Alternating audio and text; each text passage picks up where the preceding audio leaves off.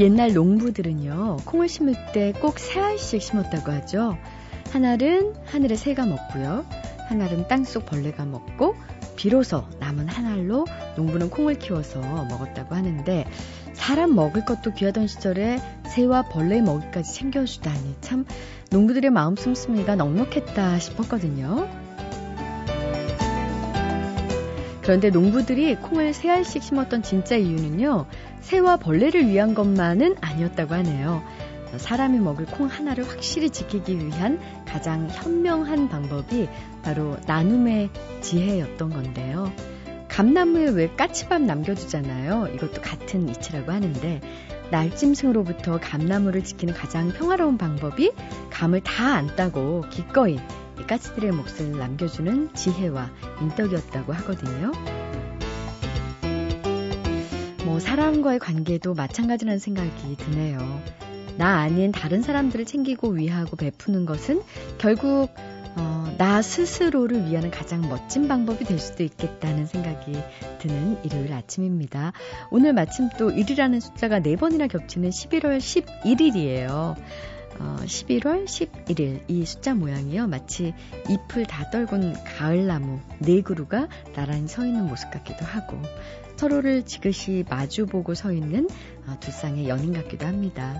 그렇게 나란히 나란히 서로가 서로를 마주보며 마음을 나누는 하루 되셨으면 좋겠어요. 안녕하세요. 소리나는 책 라디오 북클럽 김지은입니다.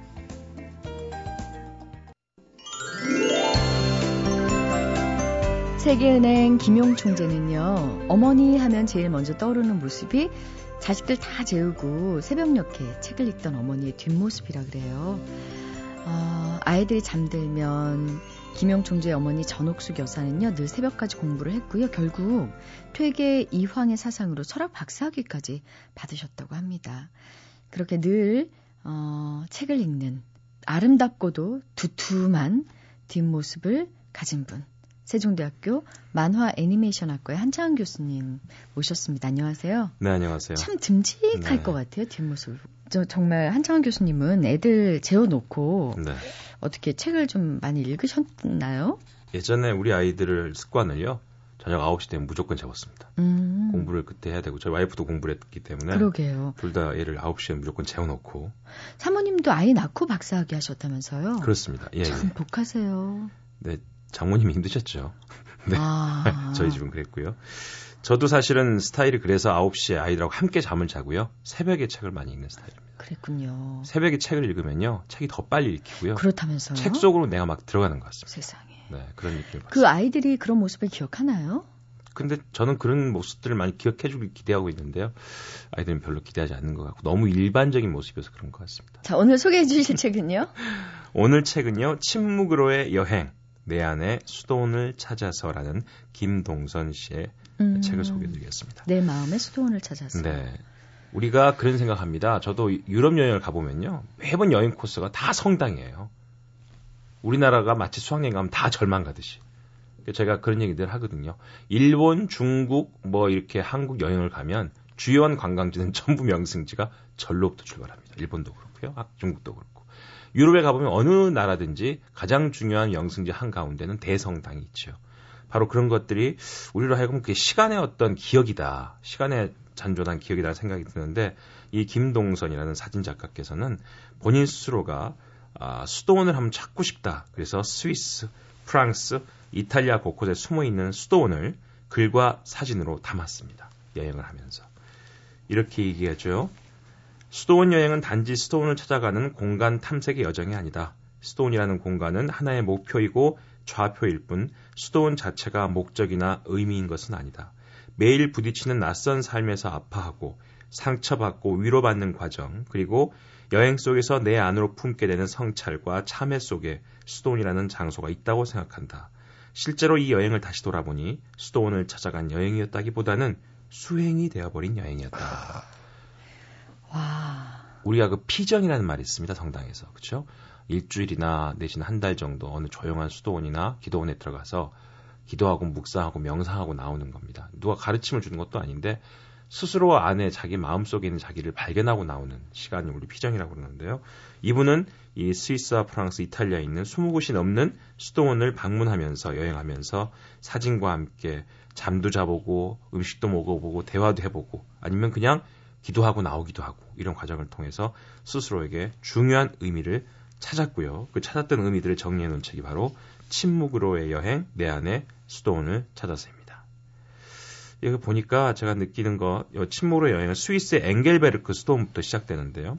프랑스 엑스레뱅의 아무 수도원, 플랑도르곤의 산상 수도원, 고흐가 머물었던 생폴 정신병원. 원래는 그게 생폴 수도원이었답니다. 지금 정신병원이 됐는데, 그 이탈리아의 친쾌테레 다섯 마을, 유네스코 세계문화유산으로 지정된 성 요한 베네딕토 수도원, 장 크트갈렌 수도원에 이르기까지 20곳이 넘는 수도원, 교회, 성당, 숨은 풍경을 찾아갑니다. 저자가 방문한 수도원 중에는 지금까지 명맥이 이어져 오는 곳도 있지만 아무도 거치하지 않고 흔적만 남은 곳도 있고요. 교회나 성당으로 변모한 곳도 있습니다. 또 시내 중심에 위치해서 누구나 쉽게 드나든 마을 회관 같은 수도원이 있는가 하면 과거에는 쉽게 발길이 닿지 않았을 인적이 드문 곳에 위치한 봉쇄 수도원도 있습니다. 이렇게 성요한 베닉토 수도원에서 저자, 가 이렇게 얘기하고 있습니다. 천년의 시공에 전율했고 아무도 없다는 데서 편함을 느꼈고 오직 사랑하는 것들이 내 주변을 감싸고 있다는 사실에 감격이 밀려왔다. 그리하여 지금껏 한 번도 주님을 찾은 적 없었으나 이 순간만큼은 그분께 감사하지 않을 수 없었다. 내게 문을 찾게 해주셔서 어둠으로 안내해 주셔서 그리고 이 깊은 고요를 느끼도록 허락해 주셔서 감사하다고 이렇게 수원을 나오면서 글을 남겼습니다. 네, 침묵으로의 여행. 앞서서는 부제를 설명해 주셨던 네, 내 안에 수도원을 찾아서. 네, 내 안에 수도원을 찾아서 간 길이 사실은 수행의 길이었다는 김동선 씨의 네. 사진과 글. 그렇습니다. 네. 한번 꼭 읽어보고 싶네요. 고맙습니다. 네, 감사합니다.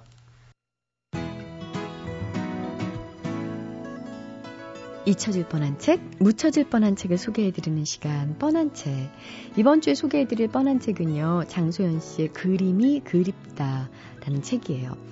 어, 저자 장소연 씨는 미술을 전공했지만 현재는 미국 한인사회에서요 극작가, 동네 신문 발행인, 시인, 라디오 방송 진행자로 활동하고 있는 전방의 작가세요. 여러 가지 문화 관련 일을 하고 있다고 해서 본인 스스로는 문화 자파상 이렇게 스스로를 부른다고 하는데요. 그런 독특한 이력을 가진 장소연 씨가 쓴 그림이 그립다. 어떤 책일까요? 도서출판 열화당의 조윤형 편집실장의 설명 들어보겠습니다. 현대미술을 이제 관람을 하러 전시장에 갔을 때 뭔가 와닿는 게 없거나 이해를 못 한다는 거죠. 그래서 이제 그 흔히들 생각하는 게 현대미술이 왜 이렇게 어려울까? 나는 잘 이해 못 하겠는데 다른 사람들은 다 이해하는 건가? 뭐 그런 어떤 의문을 가지고 있는 사람들이 꽤 많을 거예요. 이제 이 시대를 살아가는 사람들 중에 왜 그런 현상이 일어났는가? 과연 그러면은 내가 이해를 못 하는 건지 작가가 너무 어렵게 한 건지 나름대로 해답을 주고 있는 그런 책입니다. 많은 미술가들이 작가들이 많은 신비화 가 돼 있다. 좀 심하게 얘기하면 알아듣든 말든 어떻게 보면 소통의 부재, 평론가들의 평론조차도 현학적인 수사를 늘어놓는다거나 현 세태에 대해서 지적을 하시는 건데 이 지적을 하는 방식이 재밌는 게 선생님 극작가라는 장점을 가지고 꽁트, 수필, 편지 뭐 그런 여러 가지 형식을 가지고 그런 하나하나의 주제들을 풀어나가고 있습니다. 어, 술술술술 읽히면서 제가 뭐 장담컨대 이 책을 읽으면은 어, 최소 한 10번 정도는 혼자 보면서 웃게 될 겁니다. 웃으면서 공감을 하면서. 진짜요? 와, 미술 관련 서적을 어, 표정 한 번 안 찡그리고 최소 10번을 웃으면서 읽을 수 있다고 지금 얘기하셨는데 어, 정말 재밌나 봐요. 어, 심지어 문체에서도 뭐 판소리 듣는 것 같은 해악성, 리듬감이 느껴진다고 하니까 꽁트집 같은 미술서가 아닐까라는 생각이 드는데요. 장소연 씨는 그림이 그립다 이 책에서 현대미술을 벌거벗은 임금님에 비유하고 있습니다. 왜 작품에 대해서 잘 이해가 안 됐으면서도 아는 척들 하고요. 작품이 참 이상하다. 느끼면서도 이상하다고 말하지 못하는 분위기가 벌거벗은 임금님 이야기와 비슷하다고 생각했기 때문이라고 하는데요. 과연 현대미술은 정말 어떻게 감상해야 하고 어떻게 다뤄줘야 할까요? 그 해답이 될 만한 인상적인 내용을 주윤영 편집실장이 소개해드립니다.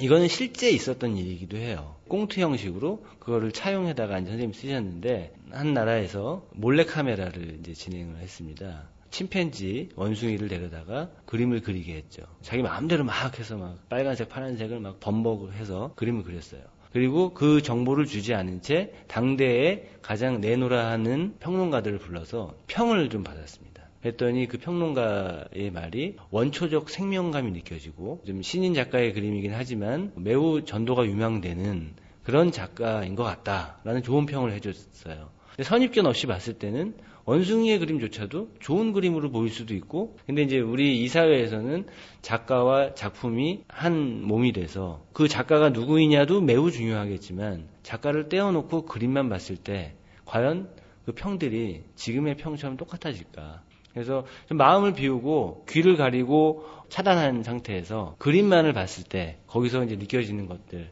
그게 좀 가장 좀 진정성 있는 느낌이 아닐까 하는 것을 풍자적으로 좀 얘기하는 그런 글이 상당히 좀 인상적이었습니다. 음, 선입견 없이 진정성 있게 작품을 만들고 또 그것을 감상하는 태도 가장 기본이 되는 태도가 아닐까라는 생각이 드는데 요즘 미술 시장은 사실 자본의 논리로 움직이는 부분이 많지 않습니까? 그래서 장소연 씨의 책 그림이 그립다를 보면요. 이런 내용이 있어요. 지금은 돈이 만들어낸 제도가 필요에 의해서 미술가를 만들어내는 시대다. 미술도 당연히 비즈니스요 상품이다. 몇 퍼센트의 실력에 몇 퍼센트의 사교술과 자기관리에 또 몇 퍼센트의 비즈니스 능력이 있어야 미술가로 출세할 수 있다. 이런 공식이 실제로 통하는 세상이다. 묵묵히 좋은 작품을 제작하노라면 언젠가는 세상에 알아줄 것이라고 믿는 순정파 작가는 미안하지만 죽을 때까지 묵묵히 제작만 계속해야 할 것이다. 이런 날선 비판의 내용도 담겨 있습니다. 이 책이 현대 미술계에 던지는 고언은 무엇일까요? 여러 당의 조윤영 편집실장의 얘기 마저 들어보겠습니다. 지금 이 시대는 미술이 비즈니스가 된 시대다. 돈으로 환산이 되고 그래서 어느 작품이 상한가를 쳤다. 그러면은 관심도 안 갖다가 아, 이 그림이 비싸다라고 하니까 관심을 갖게 되는 그런 좀 시대에 대해서 좀 경종을 울리고 다시 한번 좀 생각을 해보자. 그래서 그런 차원에서 이 책의 제목도 그림이 그립다라는 게 그림 본연의 그림, 어떤 좀 가식이나 상업성이나 아니면 특정한 목적 의식이나 뭐 이런 것들을 걷어내고 작가 스스로의 생각이나 마음에서 우러난 진정성 있는 그림 그런 그림이 이 시대에 참 그립다라는 의미로도 읽힐 수 있을 것 같습니다. 어, 미술을 바라보는 사람들도 그림을 보는 어떤 방식이나 훈련이 안 돼 있더라도 뭐 이런 생각을 가지고 본다면은 자기만의 눈으로 보는 것이 가능해질 거다. 희망과 용기를 줄 수 있는 그런 의의가 있을 것 같고요. 미술가들한테도 자기 작업에 대해서 다시 한번 좀 생각해 보게 하는 그런 역할을 할 수 있을 것 같습니다. MBC 라디오 95.9 MBC 라디오 안녕하세요. 국민연금 이사장 전광호입니다. 영국의 경제학자 알프레드 마샬은 일찍이 이런 얘기를 했습니다. 우리에게 필요한 건 차가운 머리와 따뜻한 가슴 둘 다라고. 국민연금의 다짐 역시 마찬가지입니다. 냉철한 판단으로 자산 380조에 달하는 세계 4대 연기금에 글로벌 경쟁력과 운영 수익을 높이는 한편 따뜻한 마음으로 2천만 가입자와 도움이 필요한 이웃을 위해 복지 서비스의 영역을 넓혀가고 있습니다. 국민 모두가 행복한 미래, 국민연금이 함께합니다. 청춘. 청춘의 뜻은요, 만물이 푸른 봄철이라고 합니다. 인생에서 가장 아름답고 풋풋하고 젊디 젊은 시기를 청춘이라고 부르는데요. 사실 오늘날의 청춘은 말이 무색하죠. 아, 마냥 푸른 봄철이지만은 않습니다. 아픈 것이 청춘이라고들을 하지만 그걸 감내하기는 참 젊음만으로는 부족한 것 같아요. 창창한 미래를 꿈꾸기에는 이 현실이 너무 비루합니다. 계속 발목을 잡고 있고요. 이번 주 북카페에서는요, 이런 청춘들의 지난한 삶 속에서 우리 사회의 부조리한 단면을 들여다볼 수 있는 책, 현시창과 함께 해보겠습니다. 이 책의 저자인 한겨레 신문의 임지선 기자 모셨는데요. 안녕하세요. 안녕하세요. 네. 처음 이 책 나오자마자 저희가, 음, 읽게 됐는데, 처음에는 만화책인 줄 알았어요. 아, 예. 그런 얘기 많이 들었습니다. 표지가, 예. 이 표지를 어, 이브록 선생님이 네네. 그리셨어요. 어떤 의미인가요? 이게 처음에는 예. 그 마천루 네. 빌딩 숲인 줄 알았어요. 근데 자세히 보니까 좀 모양이 다른데요. 네. 그 책 안에 보시면은 영구임대 아파트 촌이 나오거든요. 영구임대 아파트라는 우리 그 지금은 지어지지 않고 있지만은 가난하거나 뭐 소외된 이웃들을 한 곳에 모아서 뭐 주거 문제를 해결해 주겠다고 집단으로 지었던 것이 어느새 이제 그분들을 격리하고 따로 떨어뜨려 놓는 섬 같은 그런 거대한 단지가 돼 있는데요. 그 단지의 모습을 그리신 것 같습니다. 네. 예. 근데 이렇게 언뜻 보면은요. 공기가 통하지 않는 음, 철제 가방 같아요. 네, 어떻게 보면 도시의 모습과도 닮아 있죠. 네. 어, 부제가 대한민국은 청춘을 위로할 자격이 없다. 왜 그렇게 생각하셨나요? 아, 요즘 뭐 위로, 힐링 이런 얘기 많이 하잖아요. 워낙 뭐 출판 키워드기도 하고 신문사에서 저도 근무하면서 어, 멘토링을 하는 내용의 기사도 많이 쓰기도 했고요. 인터뷰도 많이 했고요. 그런데 청춘들을 직접 만나보고 우리 제가 사회부 기자로서 어떤 사건 현장에 가서 저와 비슷한 또래의 젊은이들을 만났을 때는 그들의 삶이라는 것이 과연 청춘, 위로라는 말을 갖다 붙일 수 있을 정도의 무게인가 그렇게 생각했을 때 어, 이건 선, 전체 사회 시스템의 문제인데 이 개인한테 자꾸 힘내라고 하면 될일 문제인가 우리나라는 과연 이들한테 위로를 건넬 만큼 시스템을 갖추고 있는가 이런 의문이 들어서 그런 생각에서 이런 부제를 넣어봤습니다. 네. 원래 제목은 현시창이에요. 네. 현시창의 뜻을 좀 설명해 주셔야 될 것 같은데요. 네, 일단은 뭐 어, 누리꾼들이 그 즐겨 쓰던 말로는 현실은 시궁창이란 뜻이에요. 그 말의 준말인데요. 줄임말이라서 뭐 어떻게 보면은 뭐 이렇게 줄임말로 쓰는 걸 안 좋게 보시는 분들도 있을 수 있는데요.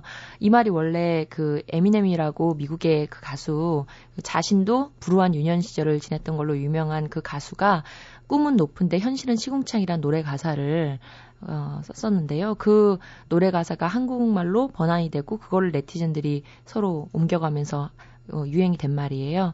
그래서 현실 좀 자조적으로 일컬을 때 쓰는 말이어서 이 저 제가 모아놓은 이야기들이 이런 그 제목에 맞지 않나 해서 넣었고요.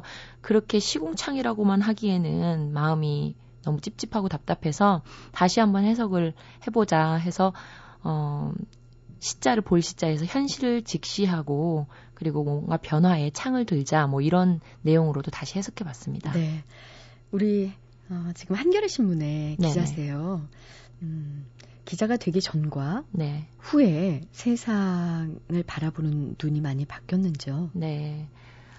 저는 기자가 되기 전에는 되게 저잘난 줄 알고 살았었어요.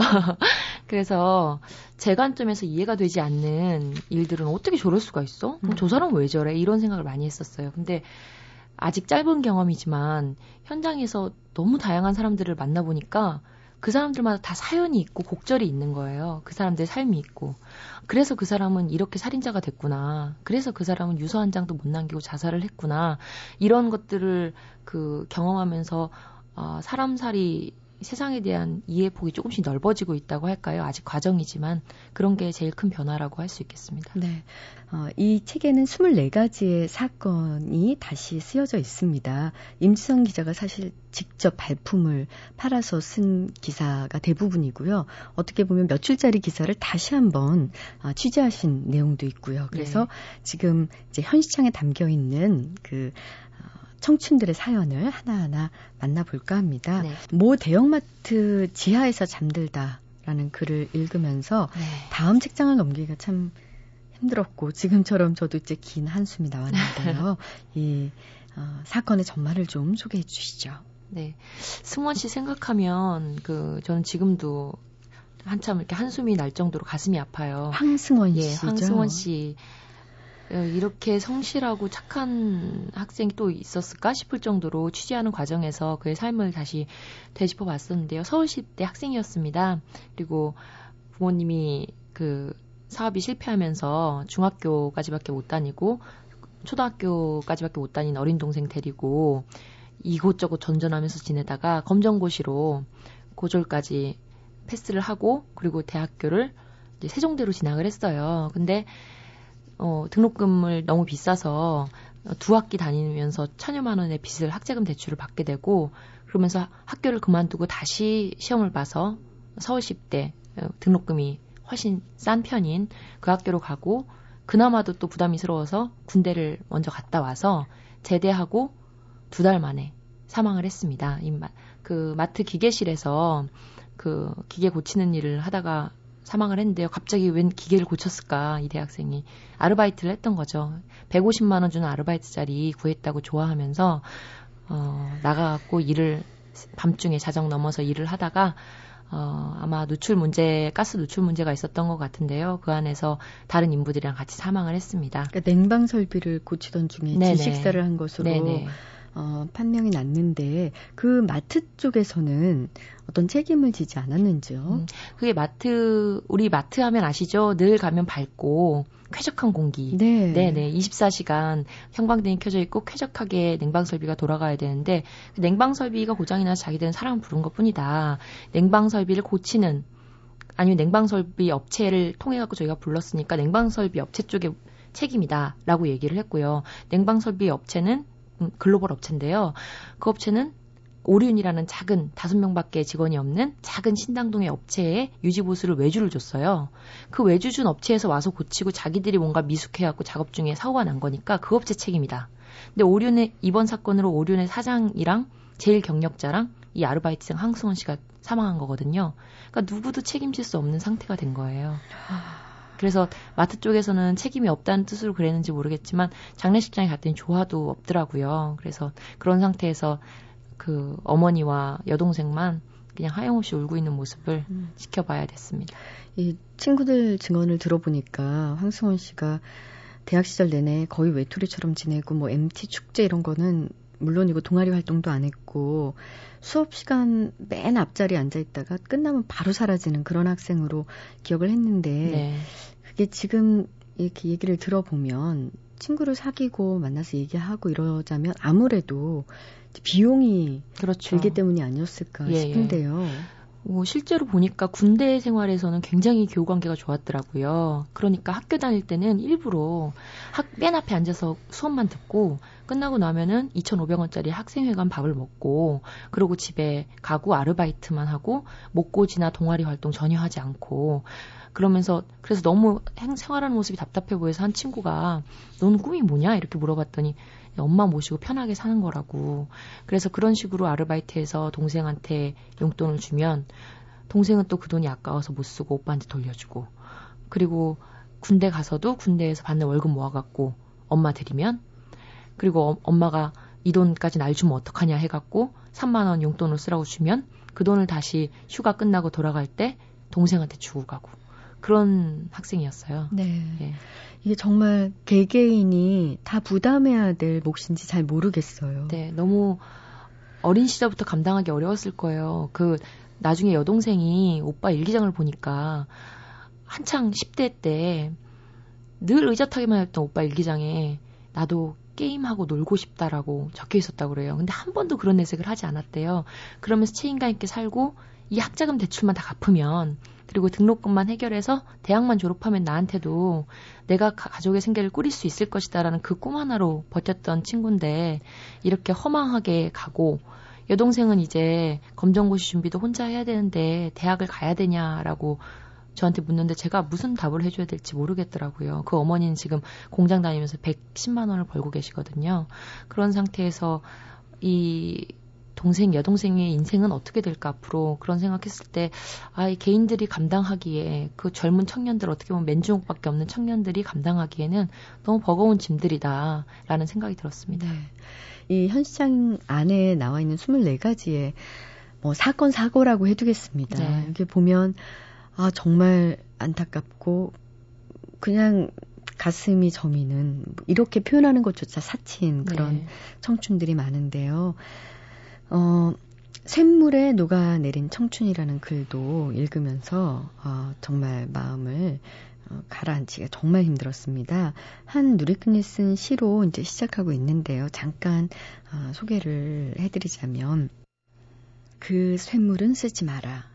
자동차를 만들지도 말 것이며 철근도 만들지 말 것이며 가로등도 만들지 말 것이며 못을 만들지도 말 것이며 바늘도 만들지 마라.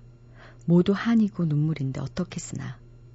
그 쇳물 쓰지 말고 맘씨 좋은 조각가 불러 살았을 적 얼굴 흙으로 빚고 쇳물 부어 빗물에 씻거든 정성으로 다듬어 정문 앞에 세워주게. 가끔 엄마 찾아와 내 새끼 얼굴 한번 만져보자 하게. 어, 이 시 덕분에 한 어, 20대 노동자의 죽음이 세상에 알려지게 됐습니다. 어, 충남 당진의 모 제철소에서 일어난 일이죠. 네. 우리 어, 기자님도 직접 이 시 때문에 찾아가셨다고요? 네. 이 시를 보고 너무 부끄러웠어요. 이 시가 나오기 전에 보도 나온 거는 정말 한두 개 정도에 불과했는데 한 네다섯 문장짜리 짧은 스트레이트 기사였어요. 뭐, 그 충남 당진의 한 제철소에서 20대 노동자가 뭐, 예, 노동자라고 한 20대 뭐 김아무개 씨가 뭐 작업 중 뭐, 뭐 빠져서 사망했다. 뭐 경찰은 뭐 원인을 조사 중이다. 뭐 이런 아주 짤막한 스트레이트인데 이 누리꾼들 사람을 결국에 사람들의 마음을 울린 거는 시였거든요. 감정에 충실한 사람 냄새가 나는. 그러니까 기자가 기사 쓰는 게 얼마나 허망해요. 그런 생각을 하면서 달려갔어요. 우리는 굉장히 객관적인 보도를 하는 척 하면서 굉장히 어른스러운 척 하면서 너무 사람 죽음을 너무 가볍게 보도하잖아요. 그래서 어떤 모습으로 어떻게 돼 있는지 상황을 보려고 그냥 정말 무작정 어느 어느 업체인지 어느 장례식장에 있는지도 모른 채로 달려갔어요. 근데 이렇게 뜨겁게 산화해버린 노동자의 죽음을 취재하러 가는데 어떻게 차갑게 비가 내리는지 그 가을비가요. 비가 너무너무 많이 내리는 날 차를 몰고 내려갔는데요. 내려가서 보니까 아, 사람이 샘물에 빠지면 녹지 않고 타더라고요. 1600도의 그 샘물이다 보니까 그냥 한순간에 타버리는 거예요, 사람이. 그런데 그 안에 그 과학수사대랑 같이 들어갔어요. 샘물통 안에. 그 용광로 안에 들어가니까 용광로를 며칠째 식혔대요. 3일 정도 식혀서 그나마 들어갔는데도 너무너무 후끈후끈한데 그 안에 뼈 조각이 남아있는 거예요. 아주 희미한 뼈 조각인데 잡으면 탁 아슬아 사그라들 것 같은 그 뼈 조각이 다리뼈랑 두개골뼈 일부래요. 그거를 떠서 그동안은 빈관으로 지내던 장례식장에 관을 가져와서 거기서 넣는데 부모님이 이제 야간 작업이니까 거의 저녁밥 먹고 나서 출근했던 그래서 새벽 1시 넘어서 이게 사고가 났던 건데 그 아들의 뼈 조각이라고도 할 수 없는 거를 앞에 두고 울음인지 비명인지 모를 그런 모습을 보니까 너무 허망하고 아, 아프다. 그리고 저 사람 그 다, 내년에는 결혼하려고 했었다는데 아 너무 속상하다 이런 생각을 했는데 어, 이런 사고가 이 사건 이후에도 계속 일어났고 얼마 전에도 두 분이 용광로에서 산화를 하셨다고 뭐 안전 시설이 없나요? 가봤더니 너무 황당하더라고요. 안전 시설이 있을 거라고 생각했는데 일단 용광로 자체가 우리가 생각하는 그러니까 전기로라고 이게 전기로가 제대로 된 표현인데요. 전기로가 엄청 커요. 엄청 큰데 전기로에다가 쇠를 우수수 쏟아붓고 그걸 녹이는 거잖아요. 그 쇠 조각이 위에 걸린단 말이에요. 지저분하게. 그거를 청소하러 사람이 올라가요. 입구에 둥그런 입구에 위에 올라가면 거기 뭐 대단한 뭐 첨단 장비가 있을 것 같지만 그렇지 않고요. 어, 그 쇠사슬이 하나가 걸려 있어요. 거긴 넘어가지 말으라고. 근데 거기 넘어가지 않으면 아무리 팔을 뻗쳐도 청소가 잘 안 되거든요. 그러니까 한 발 넘긴다는 게 그냥 정신을 잃고 떨어지는 거죠. 거기다 야간 작업이잖아요. 그 어떻게 보면 바람 환경으로 규정돼 있는 그 야간 작업 중에 정신도 혼미한데 뜨거운 열기 그러면 정신 차릴 수 있는 사람 많지 않다고 하더라고요. 여기 이게 지금 충남 당진의 한 제철소라고 네네. 얘기를 하셨는데 이게 본사는 어디 있나요? 아, 본사가 같이 있습니다. 여기 있는 회사예요. 같이 있어요? 네네. 그래서 본사에도 제가 가봤거든요. 네. 잠깐 이제 취재가 끝나고 나니까 이제 업체 쪽에서도 차 한잔 하고 가시라고 해서 본사에 들어갔는데 저는 너무 깜짝 놀랐어요. 그 열악한 환경을 보고 아, 이게 아무래도 뭐 이런 업체의 특성상 어쩔 수 없는 것인가 아니면은 영세한 업체인가 네, 이렇게 그러, 그런 건가라고 생각하면서 갔는데 어, 본사 사무실이 너무나 좋은 거예요. 어, 제가 봤던 사무실 중에도 손에 꼽을 정도로 좋은 데다가 그러니까 최근에 또 다시 지어갖고 그렇다고 하는데 1인당 업무 면적도 너무 넓고 그 여유 공간이 너무 많은 거예요. 그리고 그리고 환경미화를 이렇게 그 녹색 식물들로 해놔가지고 아름답더라고요. 이게 같은 회사인가 이렇게 하면서 젊은이들한테 눈높이 낮춰라 현장 가서 일해라라고 얘기를 하는가 그런 생각이 들어서 전 정말 잠시 어지러울 정도의 느낌을 받았었어요. 그 본사 직원들은 네. 현장 노동자들의 일터의 뭐 환경이라든가 아니면 그 노동자들이 겪고 있는 그 열악한 작업 뭐 현실이라든가 이런 걸 네. 좀 알고 있나요? 그분들은 입장에서는 뭐, 뭐 서류상으로 할 수 있는 일들을 하고 계시겠죠. 현장 작업, 뭐 안전 점검이야 또 그쪽 공장의 일일 것이고. 근데 이 업체가 보니까 특이한 게 아니더라고요. 한국 업체 중에는. 나중에 일본의 철강 업체에서 일하시는 한국 분이 연락이 왔었는데 이 작업 현장은 한국에만 있대요. 이렇대요. 일본에서는 절대 이런 사고가 일어나지 않는다고 흥분을 하시면서 한국에서는 계속해서 이런 작업 환경인데 어디도 제재를 하지 않는다. 그런 식으로 계속 이런 젊은 사람들이 죽어나가는 게 자기 너무 가슴 아프다라고 얘기하셔서 저도 이게 기사가 나가고 어떤 여론이 들끓어도 이, 이 산업 안전 보건에 대한 그 인식 수준이 높아지려면 아직도 우린 멀었구나 이런 생각을 했습니다. 네. 아, 비정규직 문제 뭐 어제 오늘 일 아니지만요. 어, 임지선 기자는 2010년 12월 울산 네. 현대자동차 비정규직 파업, 파업 어, 관련 내용을 취재를 하셨잖아요. 네네. 어, 당시 취재기를 좀 말씀해 주시겠습니까? 네, 당시에 어, 이 비정규직 투쟁하면은 되게 멀리 느껴지잖아요. 근데 별게 아니었어요. 이게 현대자동차에는 지금 엄청나게 많은 비정규직들이 일을 하는데 일을 하는 형태는 이렇습니다. 현대자동차로 입사를 하는 게 아니라 A 업체, B 업체 이렇게 거기에 이름을 걸고 들어와요. 들어와서 어떤 라인에 배치받아서 현대자동차 직원들의 감시가 관리 감독 아에서 일을 합니다. 그런데도 너는 A 업체를 통해서 월급을 받는 사람이다. 비정규직이다라고 얘기를 해요. 그리고 라인이 만약에 기계화가 되거나 그 라인이 없어져요. 예를 들면 어떤 자동차가 단종되거나 바뀌면 그 회사를 없애버려요. A라는 회사를. 그 사람을 자르고 할 수고가 전혀 필요가 없어요. 그 업체를 그냥 없애버리면 되거든요.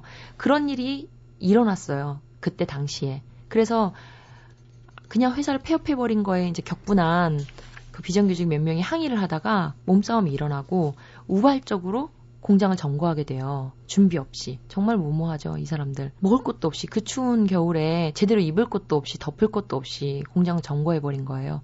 그리고 한참이 20일, 여일이 지나서 제가 들어가 봤어요. 어떻게 지내는지. 잠입하기도 거의 대부분 남성분들이기 때문에 뭐 여자 기자가 너무 튀는데도 불구하고 어찌어찌해서 정말 잠입을 했는데 엉망진창이더라고요. 들어갔더니 먹을 거 없고 덮을 거 없고 사람들이 젊은 사람들이 픽픽 쓰러지고 그런데도 여기서 나가면 바로 또 또 폐업이 되고 해고가 되고 불안한 노동, 노동 속에 떠돌아야 되는 처지들이 뻔하니까 나가지 못하고 그렇게 이어가고 있었습니다 투쟁을. 네.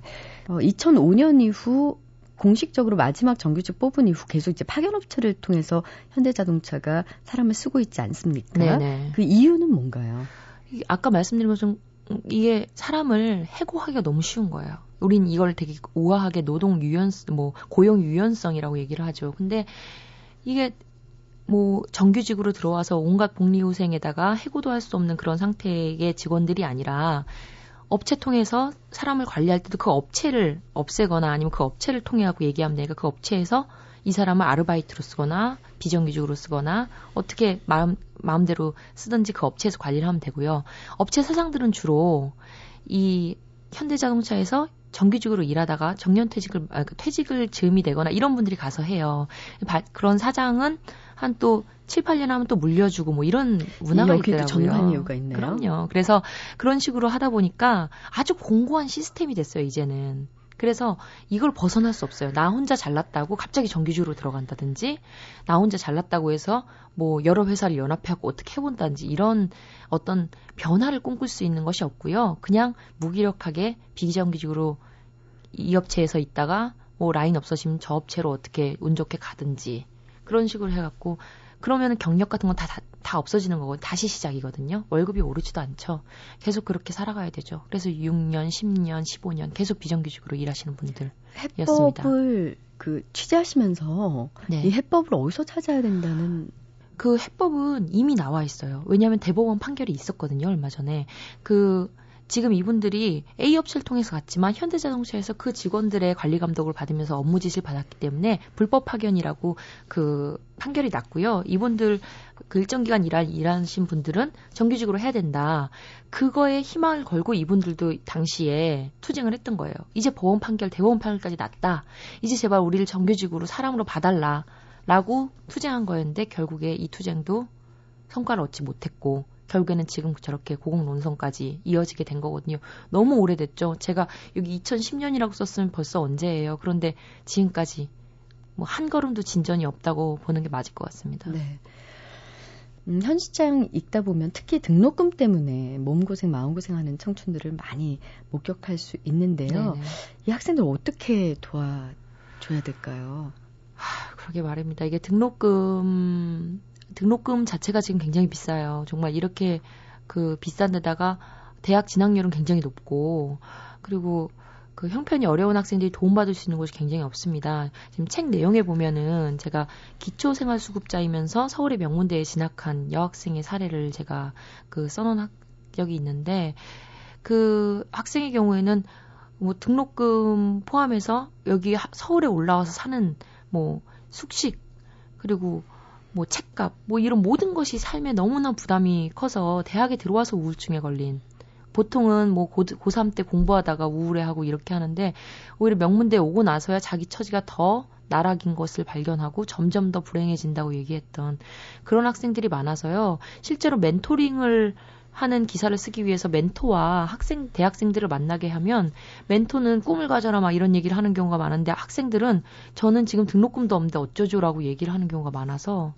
현실이 참 그렇습니다. 네. 네.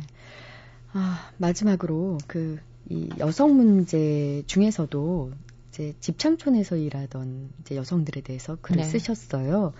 지금 뭐 영등포나 청량리 용산 일대는 개발이 한창이죠. 네네. 어, 그러면서 이 여성들을 갈 곳이 없어지면서 뭐 두 가지 현상이 일어나는 것 같아요. 이제 생계가 막막해진 분들도 네. 생기고 반면에 이 주택가로 침투해서 네. 다시 이렇게 그 일종의 암시장처럼 네. 그렇게 발전하는 경우도 있는데요. 어, 생계가 곤란한 분들의 삶은 어떻게 됐는지 궁금합니다.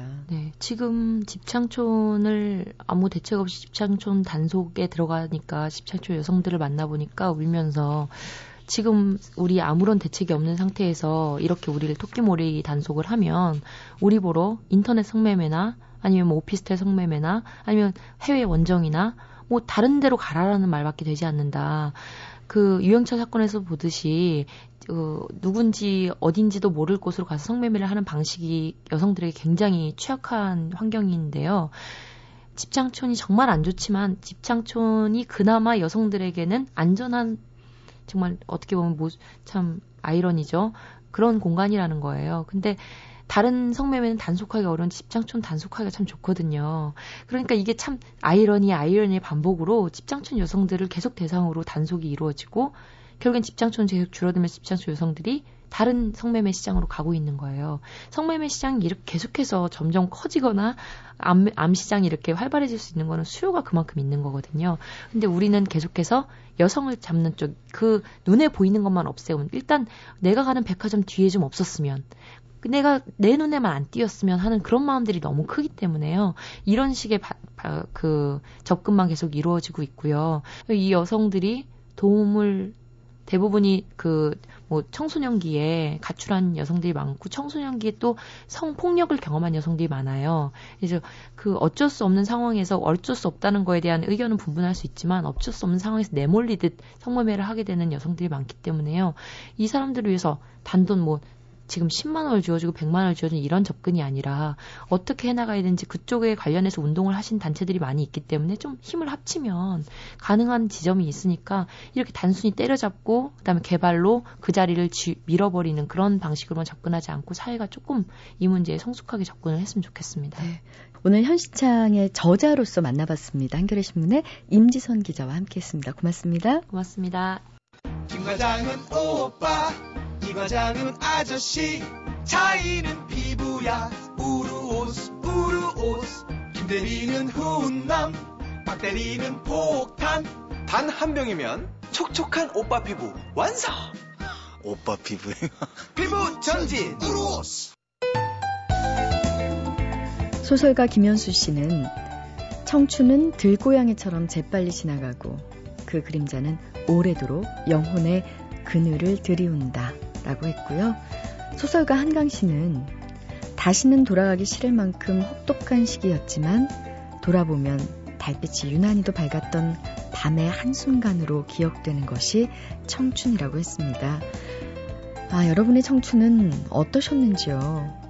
그리고 지금의 청춘들은 현재의 시간들을 훗날 어떤 모습으로 기억하게 될까요? 지금까지 소리나는 책 라디오 북클럽 김지은이었습니다.